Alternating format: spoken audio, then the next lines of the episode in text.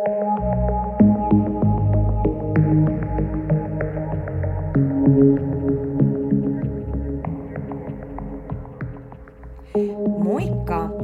Tervetuloa Vapaudun voimaasi podcastiin. Mun nimi on Laura ja tässä podcastissa käsitellään eri aihealueita ja metodeja, jotka auttaa sua vapautumaan takaisin sun oman voiman äärelle. Tänään aiheena on sun elämän tarkoitus, eli dharma. Tervetuloa!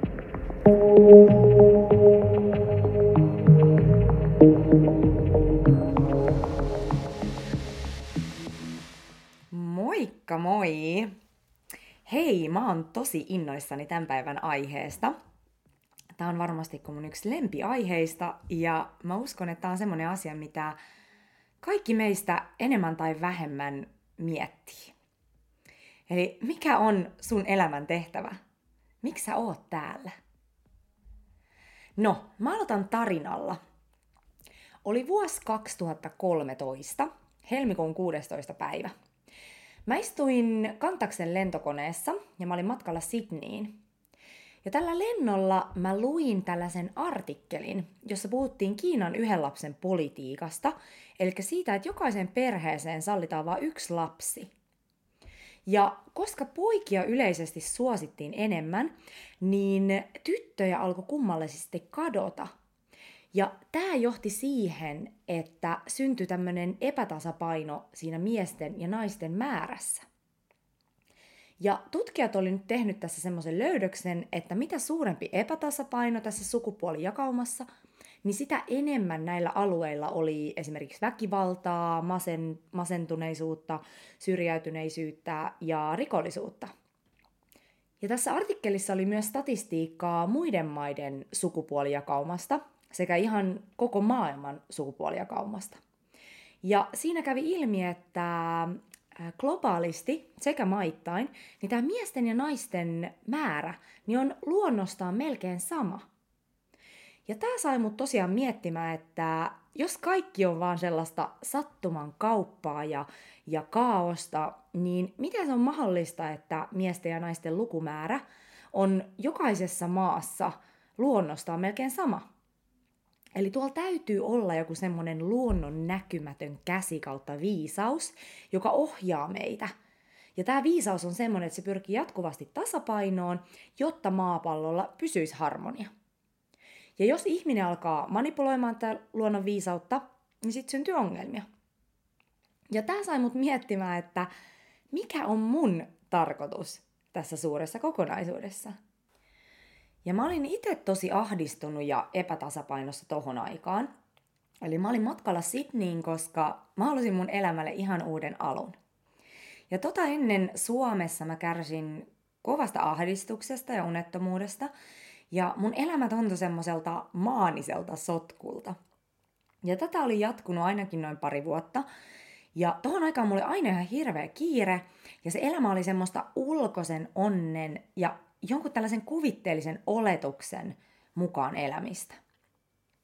Mä vaan suoritin ja suoritin, ja mä en ikinä pysähtynyt miettimään, että miksi ja kenelle mä oikein teen tämän kaiken. Ja vaikka kuinka paljon sitä koko ajan teki, niin aina oli vaan riittämätön olo. Mä muistan, mulle usein sanottiin siitä, että kannattaisi Laura välillä vähän hidastaa ja pysähtyä, mutta siinä riittämättömyyden tilassa, mikä siinä hetkessä oli, niin se, se tuntui suorastaan semmoiselta vittuilulta. Eli että eihän mulla ole aikaa levätä tai pysähtyä, koska, koska mun täytyy suorittaa ja saavuttaa jotain, koska mulla ei ole tässä hetkessä hyvä olla. Ja jossain vaiheessa mä rupesin saamaan paniikkikohtauksia ja muutenkin oli vaan jotenkin semmoinen sotku päällä, niin mä tajusin, että, että nyt mä haluan tehdä ison muutoksen. Että mä en halua enää jatkaa mun elämää näin. Ja mä tunsin, että mun sisällä oli joku semmoinen piilevä potentiaali, mikä ei todellakaan tullut esille siinä hetkessä. Ja sitten mä päätin muuttaa Australiaan ja tästä sitten alkoikin ihan uusi elämänvaihe. Eli mä lähdin yksin reissuun ja mitä tässä yksin matkustamisessa on tosi hienoa, on se, että sitä on tietyllä lailla ihan paljas – Eli mä päästin irti kaikista semmoisista vanhoista malleista ja struktuureista, joihin mä olin tottunut identifioimaan itseni. Eli yhtäkkiä mä löysin itseni koko ajan ihan uusista tilanteista, uusien ihmisten kanssa, uudessa kaupungissa. Ja elämä piti yhtäkkiä luoda ihan tyhjästä ja myöskin ystäväpiirit.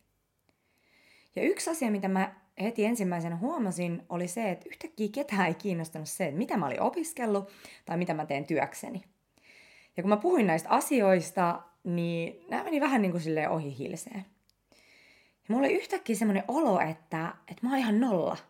Että mä oon ihan plankko. Semmoinen tyhjä, tyhjä sivu, että mä en yhtään tiedä kuka mä oon. Että mitä mulla on siinä hetkessä oikeasti annettavaa. Ja mä tajusin, kuinka paljon mä olin perustanut sen mun identiteetin, identiteetin siihen, että mitä mä teen ja mitä mä olin saavuttanut ja mitä mä osaan. Ja sitten tosiaan siinä tarkkailin, tarkkailin paljon tilanteita ja fiiliksiä ja ihmisiä ja itseäni ja, ja, ja mä tajusin, että oikeasti ainut asia, mikä merkkaa, on se, että kuinka aito mä oon, kuinka läsnä mä oon ja mitä mulla on tässä hetkessä annettavaa ja jaettavaa mun ympärillä olevien ihmisten kanssa. Eli mistä mä aidosti tykkään keskustella, miten mä voin aidosti auttaa muita ihmisiä – ja että mitä lisäarvoa on pystynyt tässä hetkessä tuomaan yhteisölle. Ja tämä oli alussa tosi vaikeaa tai vaivauttavaa, koska se oli jotenkin niin semmoista, mitä mä en ollut tottunut tekemään tai ajattelemaan tämän kautta. Ja mä tapasin paljon hienoja ihmisiä ja koin paljon ihania hetkiä heidän kanssa, mutta samaan aikaan musta tuntui, että mulla oli semmoinen verho edessä ja tosi semmoinen juureton olo. Mutta myöhemmin, kun mä tätä aikaa katson tälleen taaksepäin, niin mä oon ymmärtänyt, että tämä oli tosi iso siunaus. Se, että mä annoin itselleni luvan olla ihan täysin hukassa ja, ja tietämätön mistään. Eli se on tosi hienosti sanottu, mä en tiedä kuka sen on sanonut alun perin, mutta kuitenkin, niin jotta me voidaan löytää tie takas kotiin, niin meidän täytyy ensin hukata itsemme. Eli hukata ja kuoria pois se identiteetti ja ne rakenteet, joihin me ollaan totuttu tukeutumaan. Eli elämähän elää ja muuttuu ihan koko ajan. Ja niin kuin esimerkiksi buddhalaisuudessa puhutaan siitä, että ihmisten suurin kärsimyksen lähde on se, että me kiinnitytään asioihin. Eli me kiinnitytään ajatuksiin, uskomuksiin, elämään, ihmisiin, tavaroihin, materiaan, rahaan, kaikkeen tällaiseen ulkoiseen, ja tämä estää meitä oikeasti elämästä tässä hetkessä ja kulkemasta siinä elämän virran mukana. Eli sitten kun me kiinnitetään näihin asioihin, niin pikkuhiljaa meidän elämä alkaa täyttyä näistä.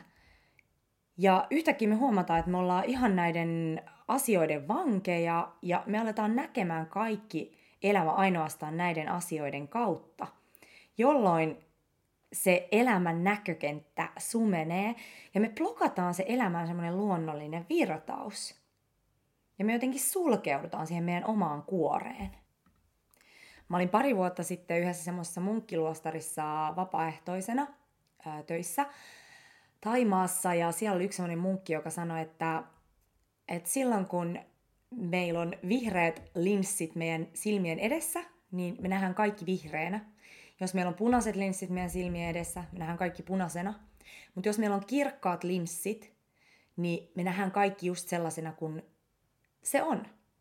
Ja tämä just tarkoittaa sitä, että jos me pidetään niistä meidän ideologioista ja, ja ajatuksista kiinni, niin me luodaan tällaisia eri värisiä linssejä meidän eteen, ja me ei enää pystytä näkemään tätä maailmaa totuuden mukaisena. Mutta anyway, niin oli tosi kasvattavaa joutua koko ajan näihin uusiin tilanteisiin ja, ja tavata erilaisia ihmisiä ja tapoja elää. Eli jokainen kohtaaminen ja tilanne oli, oli tosi erilainen, mutta samalla mä huomasin, että oli jotain semmoisia toistuvia teemoja.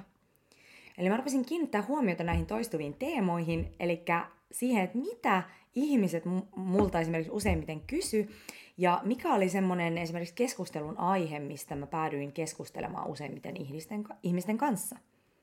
Eli mikä oli se toistuva teema tässä muutoksen ja kaiken tämän vaihtuvuuden keskellä. Ja mä huomasin, että se mun punainen lanka pyöri aina jotenkin musiikin, tapahtumien, hyvinvoinnin, liikunnan ja tällaisten syvällisten filosofisten keskus, keskustelujen ympärillä.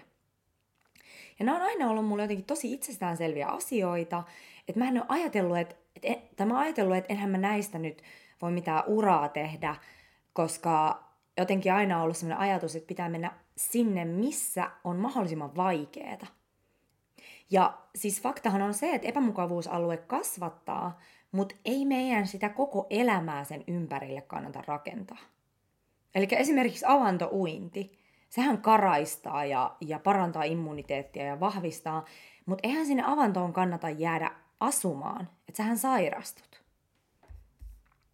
No anyway, Australiassa mä aloin sitten jossain vaiheessa joogaamaan ja, ja meditoimaan, ja tämä auttoi mua hirveästi ymmärtämään lisää siitä, että kuka mä oikein oon.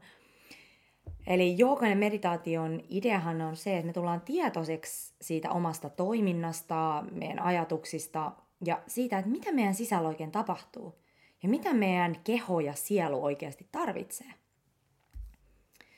Eli joukan avulla mä opin pikkuhiljaa tarkkailemaan sitä omaa mieltä päivittäisessä elämässä. Ja mä aloin tunnistamaan ja päästämään irti näistä vanhoista pinttyneistä uskomuksista ja ajatusmalleista, etenkin niistä, jotka ei mua palvellu. Ja sitten mun kehon viisaus ja tämä intuitio alkoi pikkuhiljaa puhumaan vähän kovempaa ja mä opin askel askeleelta tekemään vähän viisaampia päätöksiä, jotka oli enemmän linjassa sen mun oman luonnon kanssa. Eli asia johti toiseen ja mä tulin välissä käymään Suomessa. Ja sitten tosiaan vuonna 2017 mä päätin lähteä uudestaan reissun päälle. Eli mä olin tehnyt päätöksen, että mä haluan omistautua täysin mun intohimoille, eli mä haluan luoda mun uran hyvinvoinnin, terveyden, onnellisuuden, musiikin ja kaiken tämän ympärille. Ja mä lähdin reissuun siksi, koska mä halusin oppia ymmärtämään sen, että mistä tämä onnellinen, terve ja täyttymyksellinen elämä oikeasti koostuu. Ja tämän kyseisen kahden vuoden aikana mä luikahdin aina vaan kun mahdollista Aasiaan, koska mä halusin oppia lisää näistä idän filosofioista ja parantumismenetelmistä, joissa yhdistyy keho, mieli, sielu ja, ja jotenkin to, tällainen tosi kokonaisvaltainen näkökulma. Mä opiskelin joogaa, meditaatiota, hengitystyötä ja oikeastaan kaikkea siltä väliltä, joka liittyy just kehoon, mieleen ja luontoyhteyteen. Eli mä työskentelin muun muassa vapaaehtoisena tällaisessa buddhalaisessa munkkiluostarissa, jossa mä pääsin oppimaan meditaatiota tällaisilta taimalaisilta munkeilta. Sitten Sri Lankalla mä vietin kahdeksan päivää tällaisen ayurvedisen lääkärin kotona. Eli Ayurveda on tämmöinen muinainen intialainen lääketiede kautta elämäntiede. Ja Ayurvedassa ihminen nähdään vahvasti osana luontoa ja luonto osana ihmistä. Ja se perustuu ihan kokonaan tällaisen kehon, mielen ja luonnon viisauden yhteistoimintaan.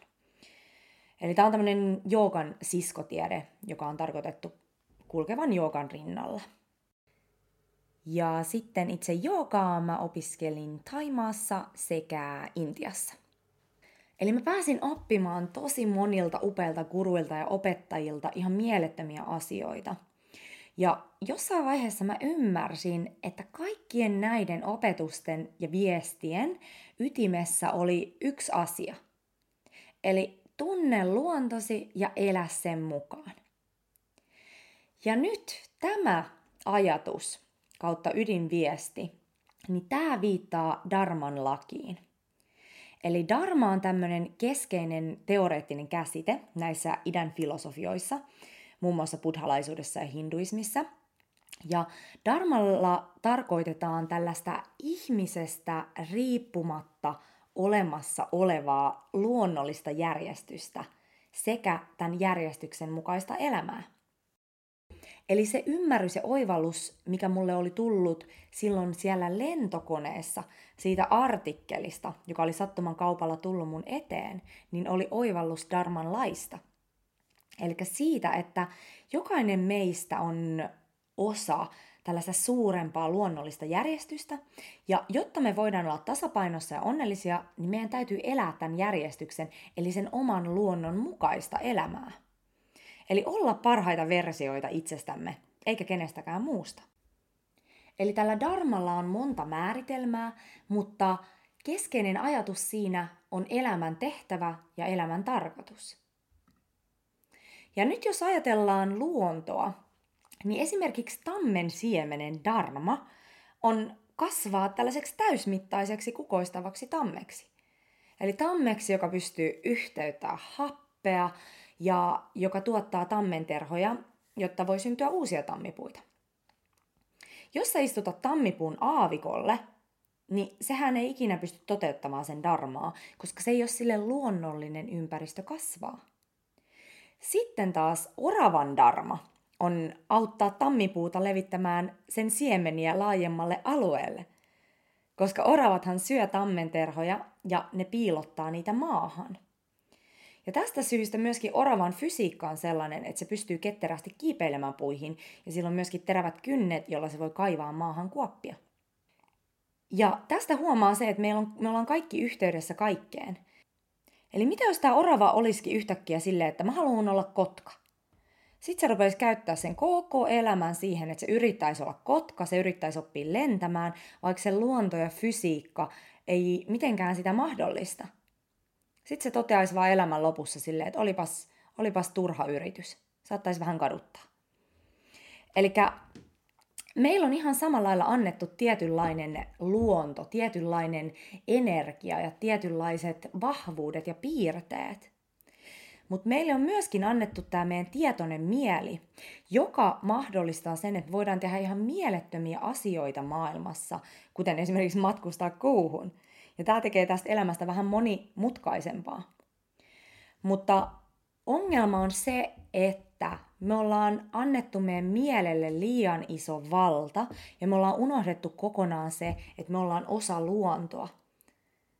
Ja tästä on seurannut se, että me ollaan enemmänkin alettu kasvaa jotenkin sillä lailla, tai no sanotaanko näin, että meidän optimaalinen, tai jotta me voidaan saavuttaa meidän dharma, niin meidän pitäisi oppia kasvamaan sieltä meidän omista juurista käsin, eikä kenenkään muiden juurista.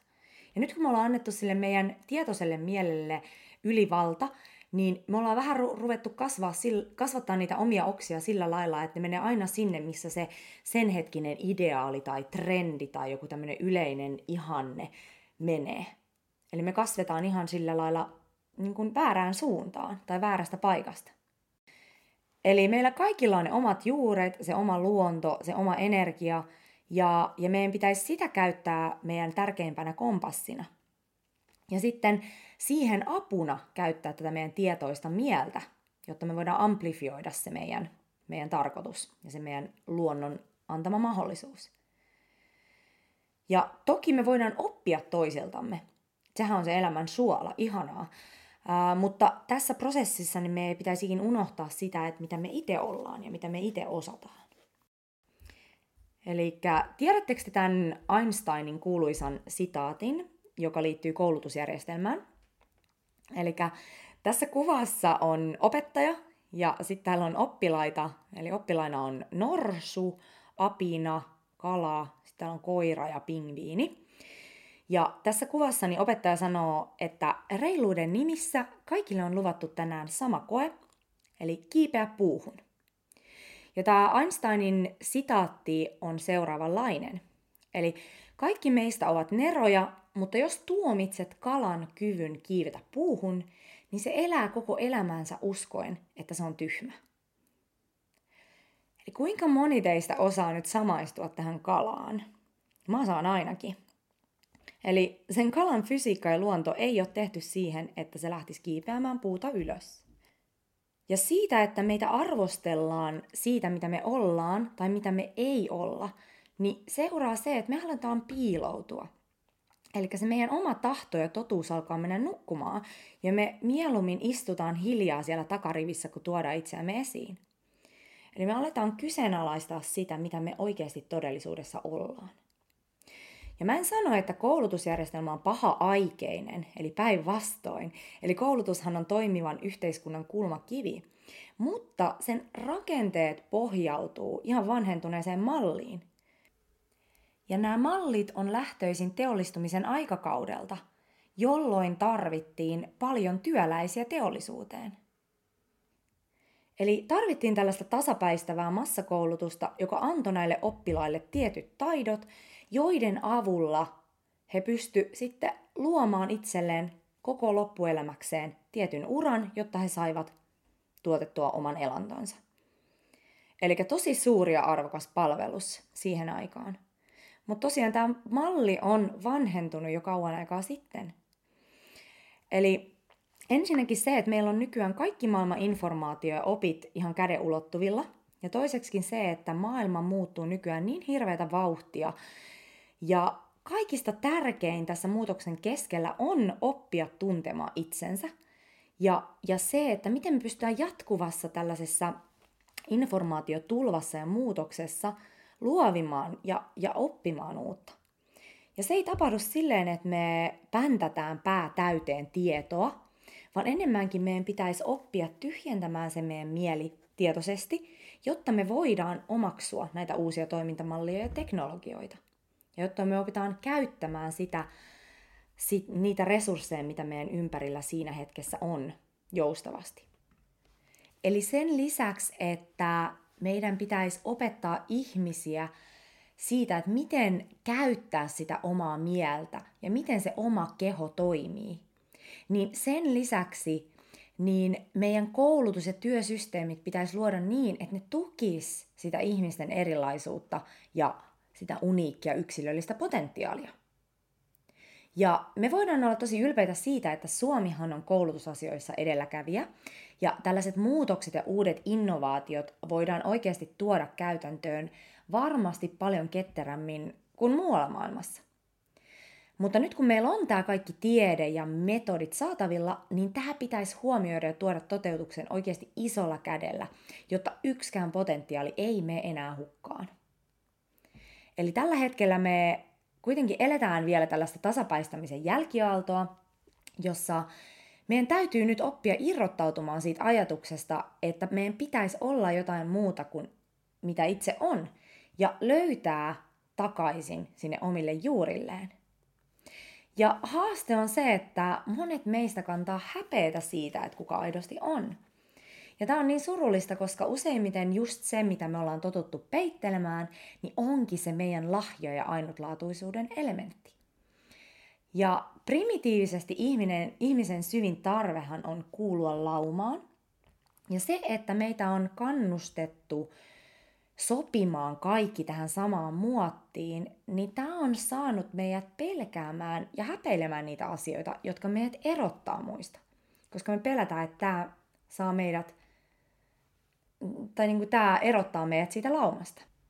Eli nykyään tässä informaatiotulvassa se on niin tärkeää tunnistaa se oma luonto ja se, että mihin sä oikeasti haluat tässä elämässä mennä. Koska muutenhan tämä informaatiotulva tulee viemään sua ihan sata nolla. Koska kun sä meet nettiin, niin nämä algoritmitkin antaa sulle just sitä, mitä sussa on siinä hetkessä aktiivista. Ja jos tämä ei ole sellainen asia, joka sua oikeasti palvelee ja joka ei tue sitä sun omaa luontoa, niin sehän imasee sut mukaansa. Ja yhtäkkiä sä luulet, että tämä netin tarjoama maailma on realiteetti. Eli nettihän tarjoaa sulle kaikenlaisia tapoja elää, olla, syödä. Ja jos sulla ei ole sitä omaa sisäistä ankkuria, johon palata, niin sä oot silloin ihan tuuliajolla. Eli jos joku vaikka yhtäkkiä sanoo sulle, että Coca-Cola on terveellistä, sä oot silleen, että aha okei, niin justiinsa. Sitten sä rupeat googlettaa Coca-Cola terveellistä, ja yhtäkkiä tämä Google rupeakin antaa sulle sellaisia artikkeleita, jotka puoltaa tätä. Ja sitten sun YouTube ja Instagram ja Facebookikin on siellä valppaana, ja nekin alkaa puoltaa tätä ajatusta. Ja yhtäkkiä sä huomaatkin, että sä oot mennyt johonkin semmoiseen ihmeluolaan ja, ja, ja sitten sinne rupeaa vielä tulee jotain salaliittoteorioita, jotka saa sut epäilemään koko maailmaa. Eli näinhän se menee. Eli se on niin tärkeää, että meillä on se ankkuri. Ja se ankkuri on se sun oma totuus ja sun luonto. Eli nykyään meillä on sen verran varallisuutta ja perusturvaa, että töitä ei enää tehdä vaan selviytymisen takia. Ja mä puhun nyt ihan kehittyneistä maista. Eli kaikki tietää Maslowin tarvehierarkian. Eli Maslowin tarvehierarkiassa alimpanahan on se perusturvan tunne, eli tämmöinen selviytymisen peruspilarit. Ja sitten kun ne on kunnossa, niin sitten siirrytään näihin ylempiin tasoihin, ja siellä korkeampanahan on itsensä toteuttamisen taso. Ja huomioi, että tämä on itsensä toteuttamisen taso, ei kenenkään muun. Ja meidän yhteiskunnassa alkaa olemaan kaikki perusjutut tosi hyvin. Eli me ollaan kollektiivisesti päästy tonne ylimmälle tasolle, jos tälleen niin kuin yleistää. Mutta samaan aikaan yhteiskunnassa on ihan hirveästi ahdistusta, masentuneisuutta ja kaikenlaisia niin kuin mielisairauksia, addiktioita ja ongelmia. Ja ihmiset on nykyään ihan hukassa, koska niillä on aikaa oikeasti tehdä muitakin asioita kuin vaan käyttää se aika siihen selviytymiseen. Mutta sitten kun se aika ei ole millään tavalla merkityksellistä, koska se ei tunnista omista juurista käsin, niin se aiheuttaa näitä kaikkia tällaisia ongelmia. Ja ei ole mikään sattuma, että yhtäkkiä hän nykyään joka tuutissa puhutaan omien unelmien toteuttamisesta ja siitä, että kuinka meillä on kaikki mahdollisuus toteuttaa ne meidän omat unelmat. Koska me ollaan tosiaan siirrytty evoluutiossa siihen vaiheeseen, että kaikki on mahdollista. Ja tämä aiheuttaa monille ihmisille enemmänkin niin kuin ahdistusta, koska ei tosiaan ole sitä itse tuntemusta, että mitkä ne mun unelmat on, mihin mä oikeasti haluan pyrkiä tässä elämässä. Ja tämä ei ole itsekästä. Tämä unelmiin tähtääminen ja semmoinen niin kuin, ää, semmoinen ajatus siitä, että haluaa itselleen täyttymyksellinen elämän, niin se ei ole itsekästä. Koska silloin kun me ollaan täysiä versioita itsestämme, niin silloin ainoastaan me pystytään olemaan aidosti hyödyksi yhteisölle.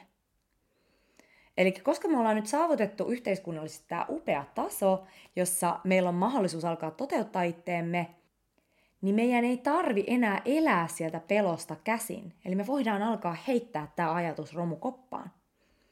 Eli meillä on kaikki se tieto saavutettavissa ja, ja, ja osaaminen ja kurssit, ähm, minkä ympärillä tai minkä avulla me pystytään alkaa toteuttamaan niitä meidän unelmia ja toteuttamaan itseämme sekä ennen kaikkea tutustumaan itseemme, keitä me oikeasti ollaan. Ja tästä syystä se on niin hienoa huomata, että kuinka maailma on pulpsahtanut tosi paljon tällaisia ihan tieteellisiäkin välineitä, joiden avulla me voidaan tutustua itseemme, joiden avulla me pystytään saamaan selville, että miten se oma koneisto toimii. Että se ei vaadi enää sitä, että sä meet vuodeksi jonnekin meditoimaan ja tutkiskelee itseen, vaan nykyään on tosi mahtavia metodeita siihen, kuten esimerkiksi just ge- geenitutkimus, sitten pystytään tutkimaan suoliston bakteerikantaa, mikä vaikuttaa sitten taas siihen, että minkälainen ravinto meihin, meille sopii tai mitä me tarvitaan siinä hetkessä. Um, ja sitten myöskin sitä, että miten meidän aivot toimii yksilötasolla. Tässä nyt oli vain joitain esimerkkejä, on varmasti just paljon enemmänkin. Yes. No, miten me tiedetään, että mikä se meidän dharma on? Sehän ei ole mitenkään semmoinen asia, että okei, että nyt, nyt mä sain selville, mikä mun dharma on, että nyt mä oon siellä.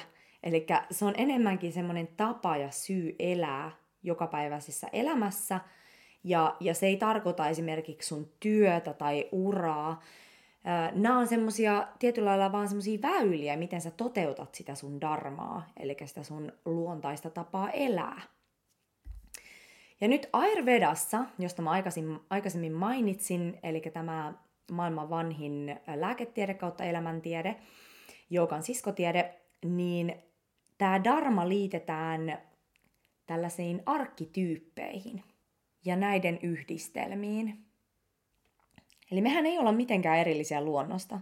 Eli täällä maapallollahan me kaikki ollaan ja syödään toisiamme ja eletään yhdessä. Mutta anyway, ähm, nämä kolme arkkityyppiä liittyy viiteen elementtiin. Eli viisi elementtiä, mistä kaikki koostuu. Eli eetteri, ilma, tuli, vesi, maa. Ja koska kaikki koostuu näistä elementeistä, myös meidän keho, niin se, että kuinka paljon meillä on tiettyäkin elementtiä, niin vaikuttaa tosi vahvasti siihen, että minkälainen elämätyyli meille sopii ja minkälainen se meidän energia, se meidän luonto on.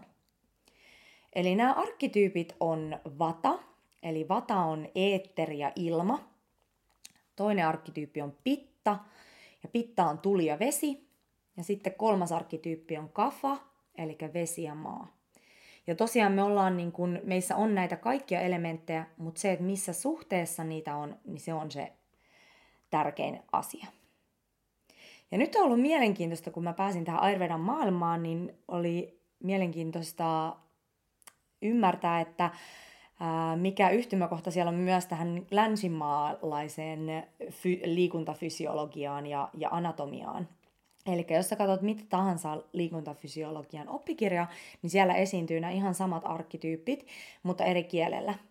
Eli personal trainer koulussa me käytiin nämä kehotyypit läpi, joiden nimi on ektomorf, mesomorf ja endomorf. Me käytiin ne läpi, koska ne vaikuttaa vahvasti siihen, että minkälainen liikunta ja ruokavalio tälle asiakkaalle sopii ja mitkä haasteet ja mahdollisuudet on tyypillisiä tälle kehotyypille. Ja tässä täytyy muistaa, että tämähän ei ole niin mustavalkoista, eli tosiaan kyse on siitä suuntaviitasta ja siitä, että missä määrin meillä on mitäkin arkkityyppiä. Mutta joo, anyway, käydään Arvenan kautta läpi tämä homma. Eli käydään läpi nämä arkkityypit. Eli Vata on nyt ensimmäinen arkkityyppi, ja tämä on se eetteri ja ilma. Ja Vata-arkkityypille on ominaista se, että ne on usein tällaisia hennompirakenteisia. Heille ei lähtökohtaisesti kerry lihasta niinkään helposti, mutta ei myöskään rasvaa. Tämä vata-elementti liitetään mieleen, ideoihin, luovuuteen ja tällaiseen tosi nopeeseen ajatteluun. Silloin kun tämä vata-elementti on epätasapainossa, niin tämä ihminen saattaa olla vähän tämmöinen airy, semmoinen vähän hajamielinen jossain muualla niin sanotusti, ja, ja saattaa olla vähän niin kuin liian monta rautaa tulessa samaan aikaan. Te ei pysty niin kuin keskittymään. Ja Vata-arkkityypille ominaista on tällaiset hermostolliset haasteet, eli esimerkiksi univaikeudet ja ahdistuneisuus. Mutta kaiken kaikkiaan niitä elementin ollessa vahva, niin ihminen on usein täynnä tällaista luovuutta ja ideoita ja, ja he usein ajattelee tälleen laatikon ulkopuolelle laajasti. Ja toinen arkkityyppi on pitta, eli pitta on nyt tuli ja vesi. Ja pitta-ihmiset on usein tällaisia teräviä, tulisia, ja heidän ruumiin rakennekin on tämmöinen helposti atleettinen, eli heissä on paljon energiaa. Ja tämä arkkityyppi edustaa semmoista toimeenpanemista ja semmoista määrätietoista asennetta. Pitta-ihmisille ominaista on se, että ne hikoilee helposti, heillä on usein tosi nopea aineenvaihdunta ja, ja tota, he saa lihasta aika helposti, mutta eikä, ei niinkään rasvaa. Pitta-ihmisten haasteena on tämmöinen ylisuorittaminen, loppuunpalaminen ja ää, vihan tunne ja turhautuminen. Mutta kiteytettynä pitta-ihmiset on sellaisia määrätietoisia toteuttajia. Sitten kolmantena on kafa, eli kafa on vesi ja maa. Ja kafalle ominaista on tämmöinen rauhallisuus ja semmoinen hoivaava olemus. Ja heidän läsnäolo on usein sellaista hyvin rauhoittavaa ja hyväksyvää. Ja kafa-arkkityyppi on semmoinen raskasrakenteisempi luonnostaan, ja heillä on esimerkiksi luonnostaan leveämpi lantio usein. Ja kafa-arkkityyppi saa lihasta helposti, mutta myöskin rasvaa. Ja kafa edustaa semmoista lepoenergiaa, mutta haasteena on tosiaan se liikalepo. Eli silloin kun se kafa on epätasapainossa, niin silloin saattaa, se saattaa tulla eteen tämmöisenä laiskuutena. Ja nyt on mielenkiintoista se, että meissä jokaisessa on näitä kaikkia arkkityyppejä. Eli se meidän vata-energia, eli se ilmaenergia, niin se on se, mitä kautta me saadaan kaikkia uusia ideoita ja oivalluksia. Sen kautta me ajatellaan. Ja, ja sitten kun me ollaan saatu näitä uusia oivalluksia ja ideoita, niin sen jälkeen me tarvitaan sitä pittaenergiaa, jotta me pystytään toteuttamaan nämä ideat ja tuomaan ne tähän maan päälle. Ja sitten kun me ollaan tarpeeksi toteutettu ja tehty tällä pittaenergialla, niin sitten on meidän aika levätä jotta me voidaan taas uudestaan vastaanottaa ja toteuttaa näitä uusia projekteja ja ideoita. Eli se on tämmöinen niin kuin kiertokulku. Ja tässä on tärkeää just tietää se, että mikä on sulle se semmoinen luontaisin elementti, koska silloin sä voit tulla tietoiseksi siitä, että sä et esimerkiksi jää liikaa siihen sun omaan elementtiin, sille että sä et hyödynnä näitä muita elementtejä. Esimerkiksi jos sulla on tosi paljon vaikka vataa, eli sitä ilmaelementtiä, niin sitten sä saatat olla helposti semmoinen, että sä vaan jäät sinne niiden ideoiden maailmaan, sinne abstraktiin maailmaan, mutta sitten sun on tosi vaikea äh, tulla sinne sun tulienergiaan ja oikeasti toteuttaa ne sun ideat. Ja sitten taas, jos sulla on tosi helppo olla siellä pitta-energiassa, niin sitten sä tiedostat sen, että sulla on taipumus jäädä sinne ja, ja, ja palaa loppuun. Ja silloin se on tosi sun tärkeä tiedostaa, että sun täytyy välillä höllätä ja siirtyä sinne sun kafa-energiaan, eli sinne lepoenergiaan. Ja sitten taas, jos sulla on kafa-energia tosi luonnollinen, niin sitten sun täytyy muistaa, että sun täytyy ihan tietoisesti kehollistaa välillä enemmän näitä dynaamisia elementtejä, eli tätä ilmaa ja tulta, jotta sä et jää vaan paikalleen. Ja miten tämä nyt sitten liittyy darmaan? Eli silloin kun sä opit ymmärtämään, mikä se sun dominoiva arkkityyppi on, niin sä pystyt päättelemään, että minkälainen elämä sulle sopii. Eli oot sä luonnostaan tosi luova, ideo, tämmöinen idearikas visionääri, vai oot sä semmoinen määrätietoinen, tulinen toteuttaja, joka rakastaa tehdä strategioita ja, ja, ja tuoda asioita niin kuin käytäntöön? Vai kutsuuko sua enemmän tämmöinen hoivaava elämäntyyli ja ehkä tämmöinen hoivaava ammatti? Voi myös olla, että sulla on kaksi dominanttia arkkityyppiä. Eli sä voit esimerkiksi olla vatapitta. Mä oon itse vatapitta. Ja, tai sitten pitta kafa. Eli näissäkin on sitten ihan oma, oma sävynsä. Ja sitten tietysti tämä vaikuttaa vahvasti siihen, mikä ruoka sulle sopii, minkälainen liikunta ja sitten ylipäätänsä se koko elämäntapa. Eli näihin kaikkiin arkkityyppeihin liittyy ne mahdollisuudet ja haasteet. Ja nyt olisikin itse asiassa kiva, että jos täällä vaikka sattuu ole kuuntelemassa joku ayurvedinen asiantuntija tai jos tu- tiedät jonkun ayurvedisen asiantuntijan, niin olisi ihan sairaan ihana tehdä yhdessä podcastin. Mä mielellään haastattelisin sua, koska tämä on niin sairaan mielenkiintoinen aihe ja mä uskon, että monet kuulijat haluaisivat varmasti myös kuulla tästä aiheesta enemmän lisää. Eli heitän tämän verkon vesille. Voitte olla muhun yhteydessä Instagramissa tai sitten, sitten tuota, ää, sähköpostilla laura at vapauduvoimaasi.com.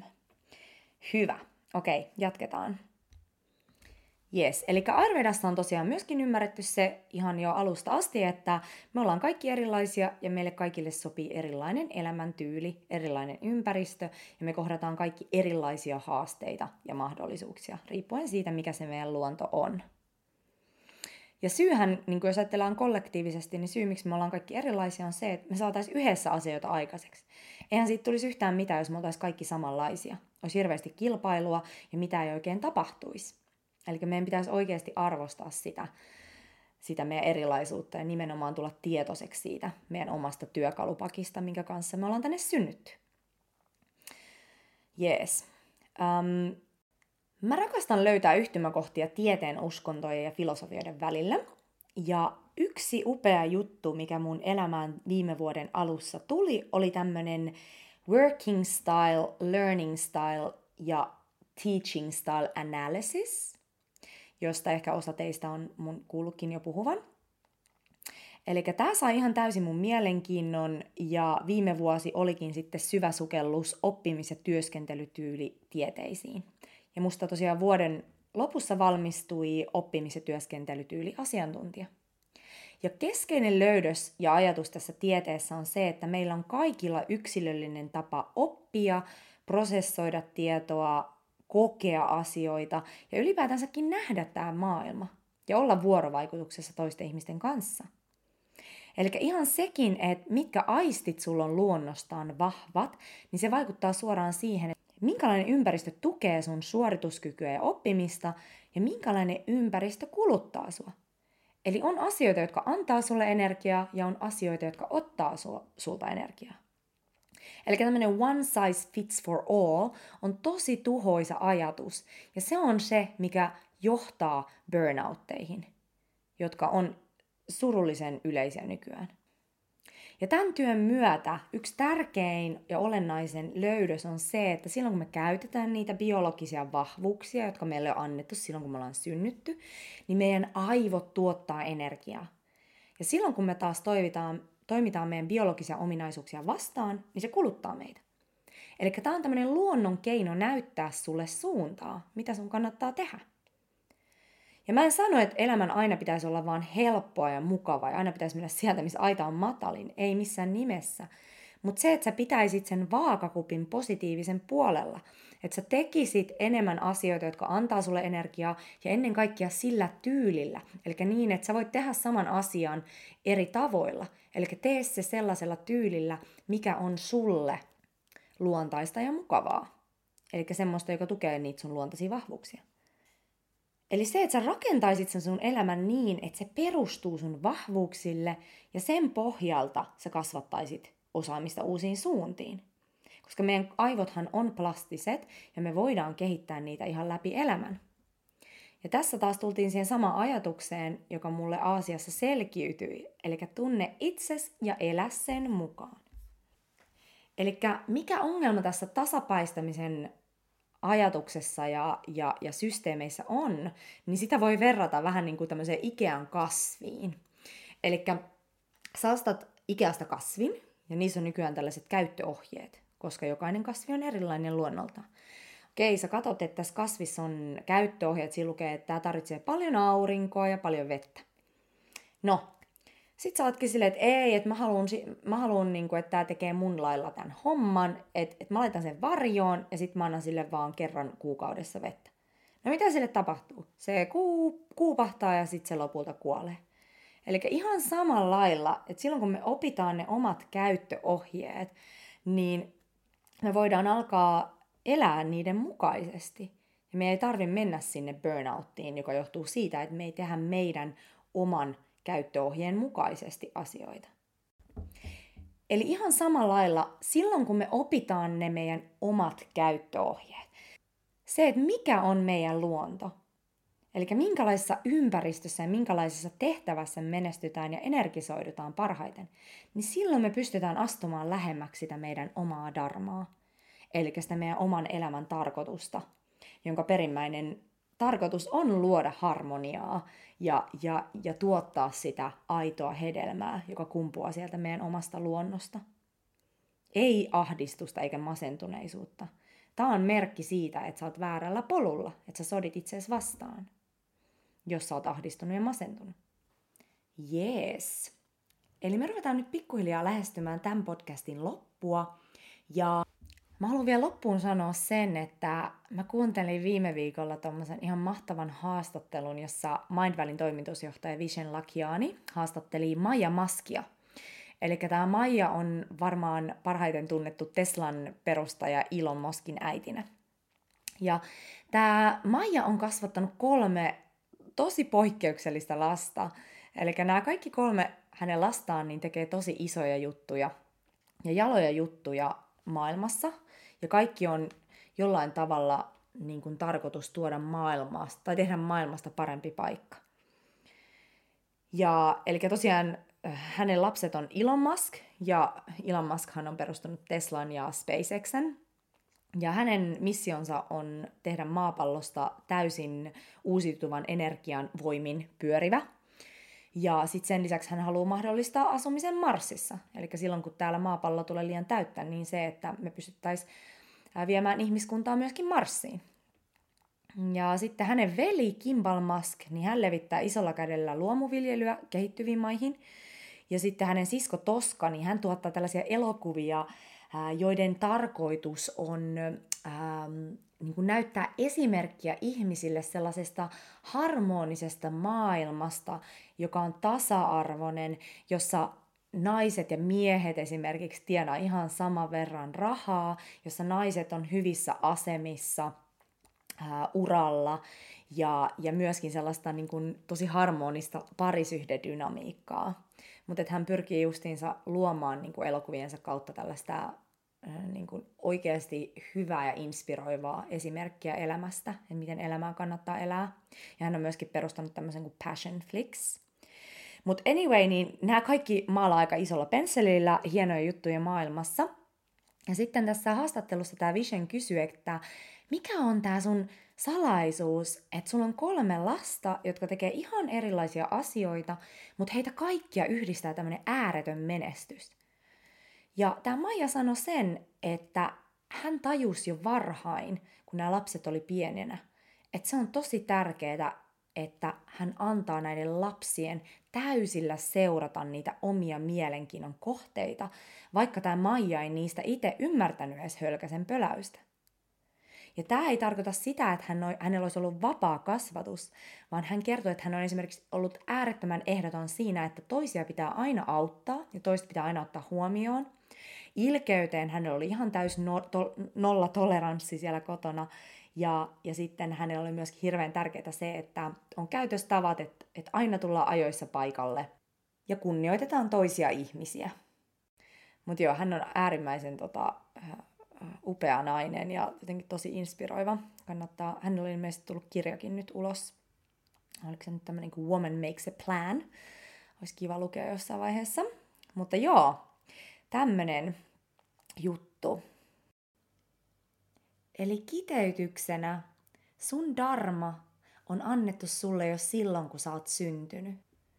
Se liittyy siihen, että mitä sä rakastat tehdä, mistä sä oot kiinnostunut, mitä sä tykkäsit tehdä pienenä, missä asioissa sä oot sun elementissä.